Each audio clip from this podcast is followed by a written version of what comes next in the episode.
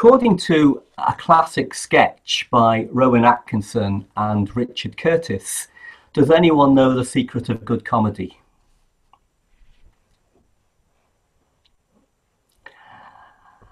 And the answer is timing.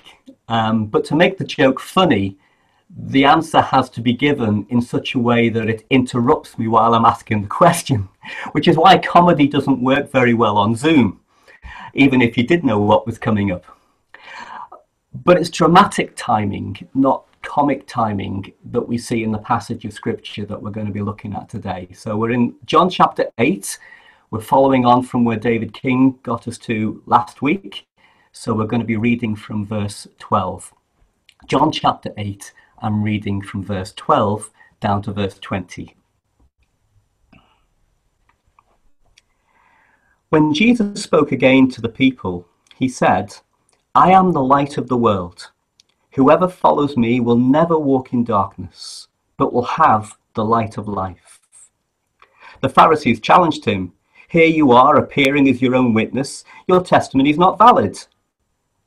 Jesus answered, Even if I testify on my own behalf, my testimony is valid, for I know where I'm coming from and where I'm going.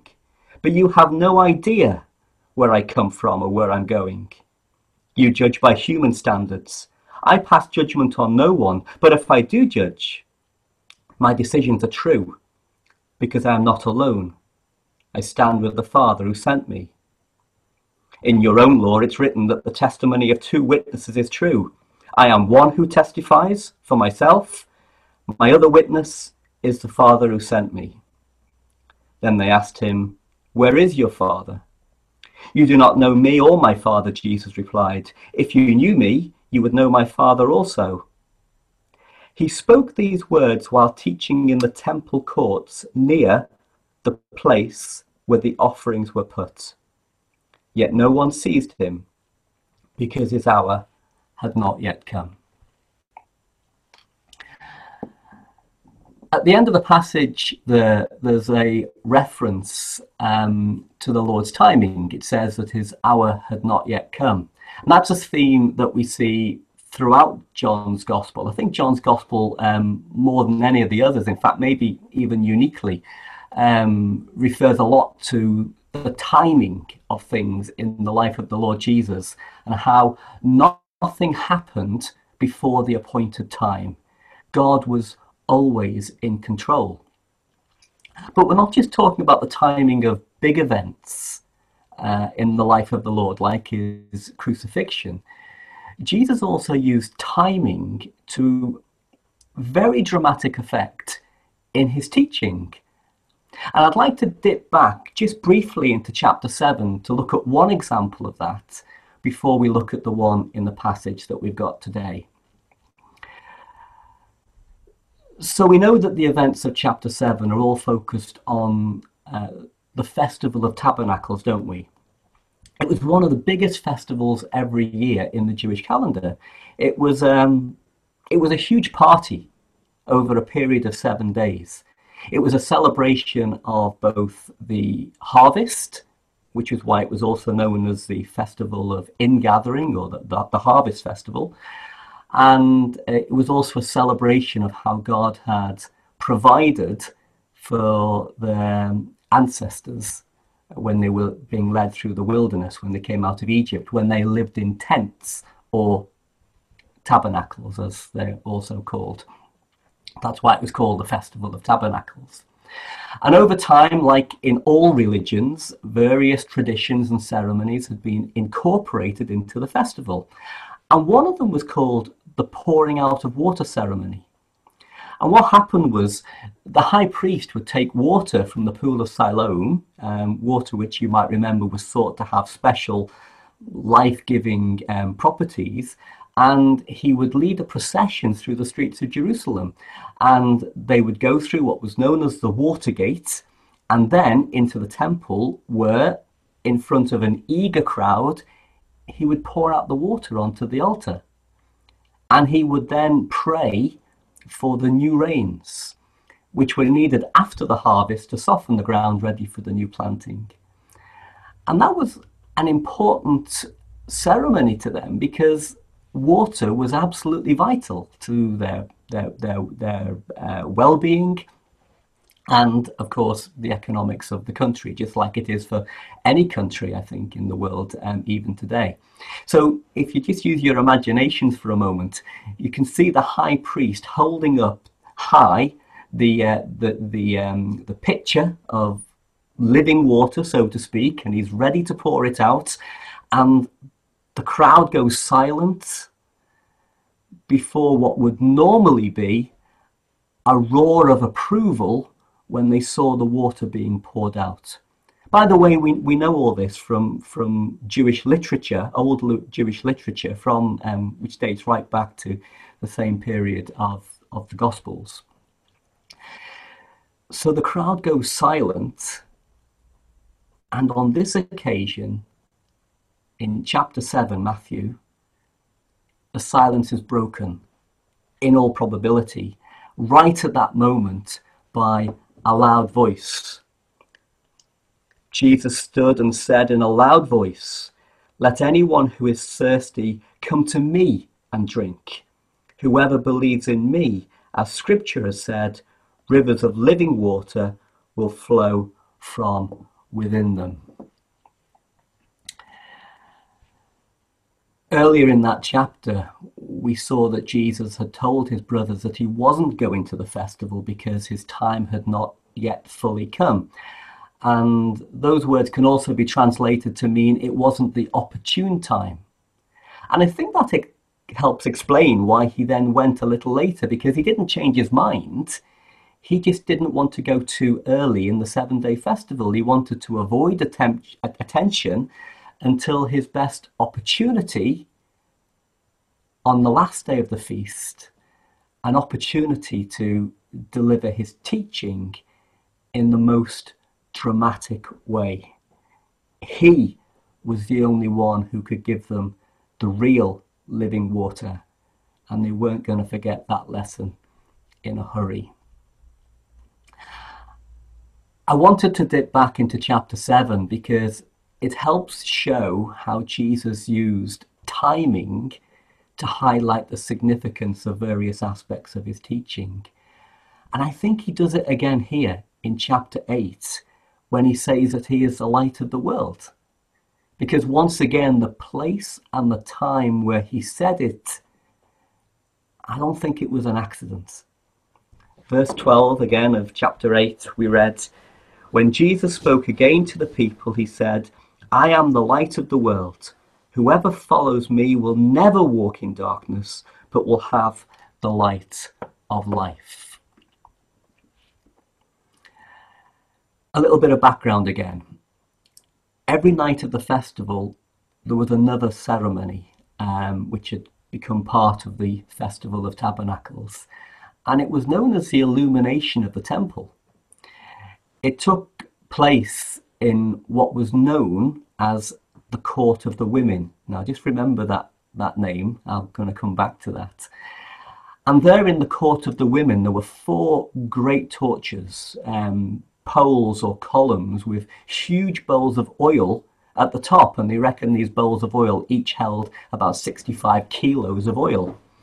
And these four torches, when they were lit every night of the festival, filled the temple with light, and it allowed the celebrations to go on into the early hours of the um, of the morning. I imagine these great torches were intended to symbolize the Shekinah glory, the shining out of God's glory on earth. Why was this part of the Festival of Tabernacles? Well, Firstly, it was a reminder of how God had led the people through the wilderness with a pillar of cloud by day, which, if you remember, looked like fire at night.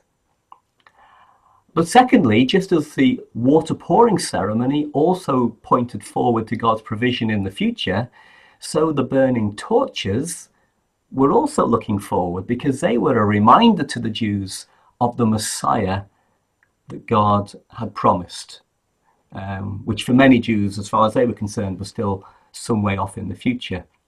Malachi chapter 4 says, uh, God says, For you who revere my name, the Sun of righteousness will rise with healing in its rays.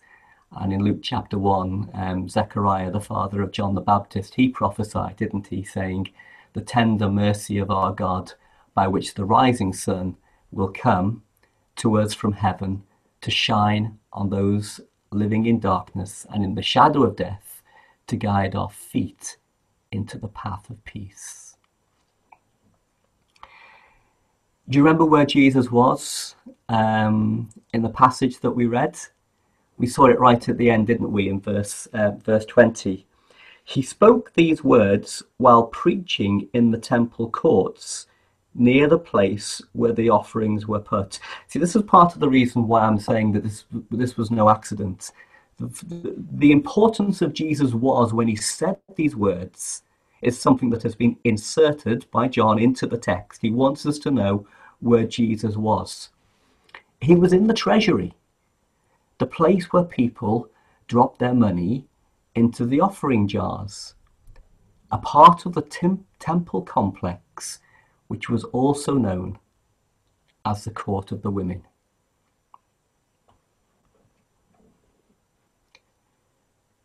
So he was right there, wasn't he? The one who revealed God's glory was standing beside those great torches, which merely symbolized the shining of God's glory. And when was Jesus saying these things? Well, I think it was either the night of the last day of the festival, because as we were thinking last week, we can't be sure that the bit about the passage about the uh, woman caught in adultery and also verse 53 that goes before it, we, we can't be sure um, where all of that happened. Um, that's, we, we, we, know it's not in the oldest manuscript. It's believed to be a true story, um, but it's found in different parts of John and also in Luke, and verse 53 is part of that. So we can't be sure that 50, verse 53 that says they all went home actually belongs there.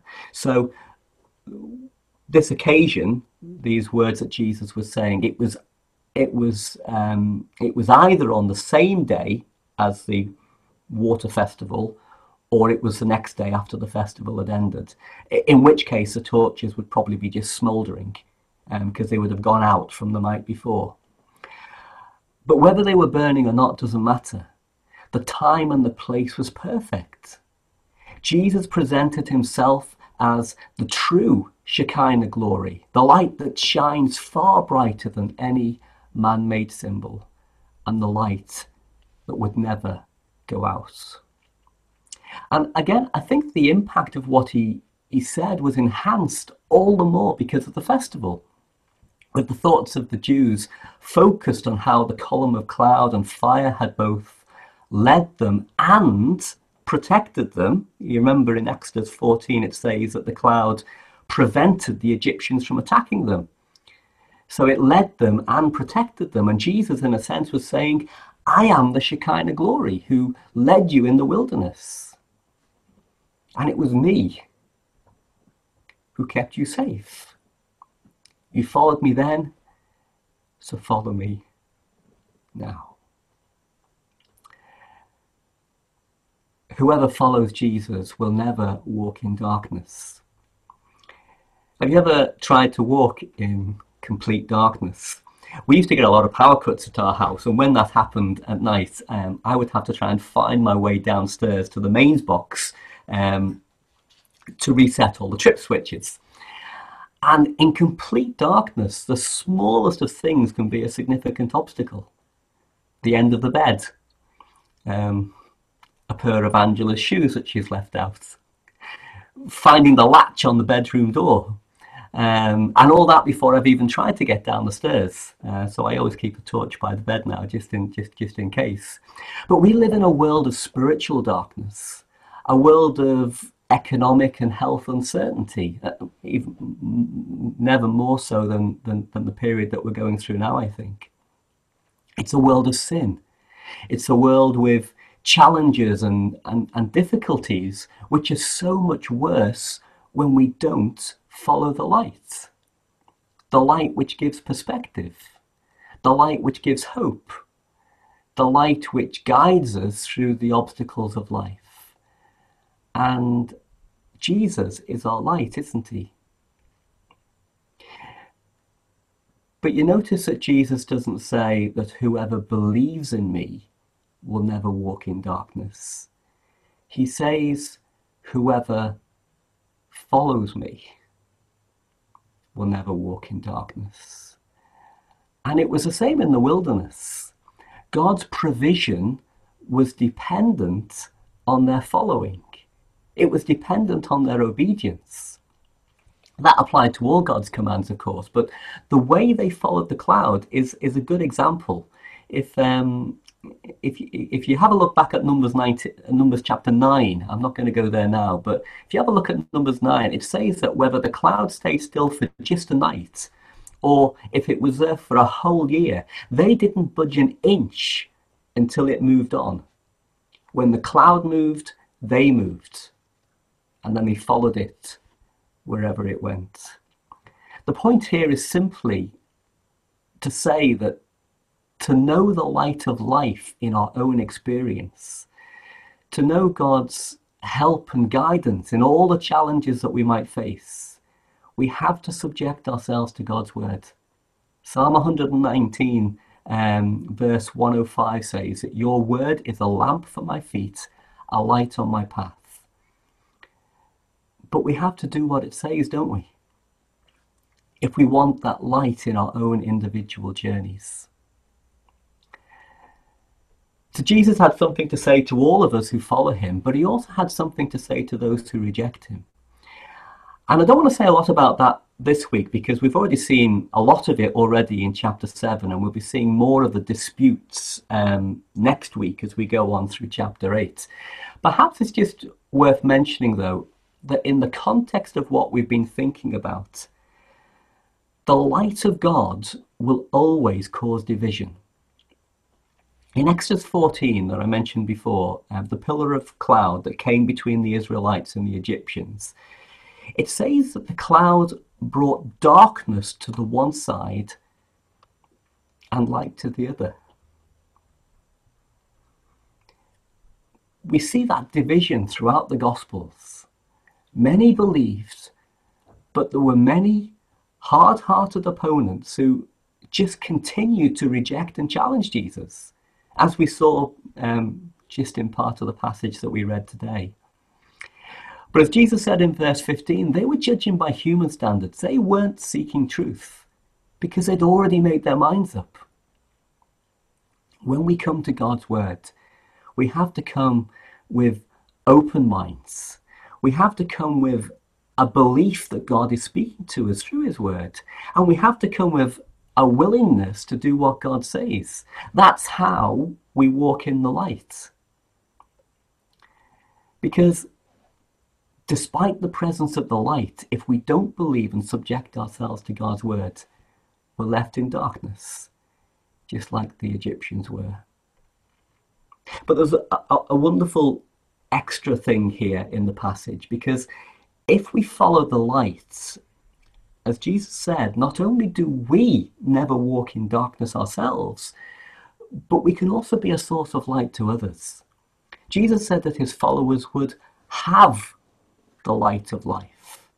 And I think that's more than just being able to walk in the light. It's about possessing the light. It's about becoming light. Ephesians 5 and 8. For you were once darkness, but now you are light in the Lord live as children of light. And in Matthew 5, Jesus said, You are the light of the world. Let your light shine before others that they may see your good deeds and glorify your Father in heaven. So, the two things I'd like you to remember mostly from um, my little talk today are number one, the light. We may face all kinds of hardships and difficulties in this world from time to time. And who knows what impact COVID 19 might have on our way of life going forward. But we have the light of life. And if we walk in that light, if we truly follow Jesus, subjecting ourselves to, to His word, to God's word, that light will give us all the guidance and hope that we need to keep the trials of this life in perspective. So, light is the first thing I'd like you to remember. Uh, and secondly, timing. As we thought in the words of our opening hymn, our times are in God's hands, and His timing and control is perfect, even during this period of global crisis. He may not always deliver us from these or any other difficulties that we might face when we want Him to, but He always has a purpose. And He will help us to get through the most um, difficult of experiences, won't He? That was a psalmist experience. Even though I walk through the valley of the shadow of death, He will help us through every difficulty and He will deliver us in the end.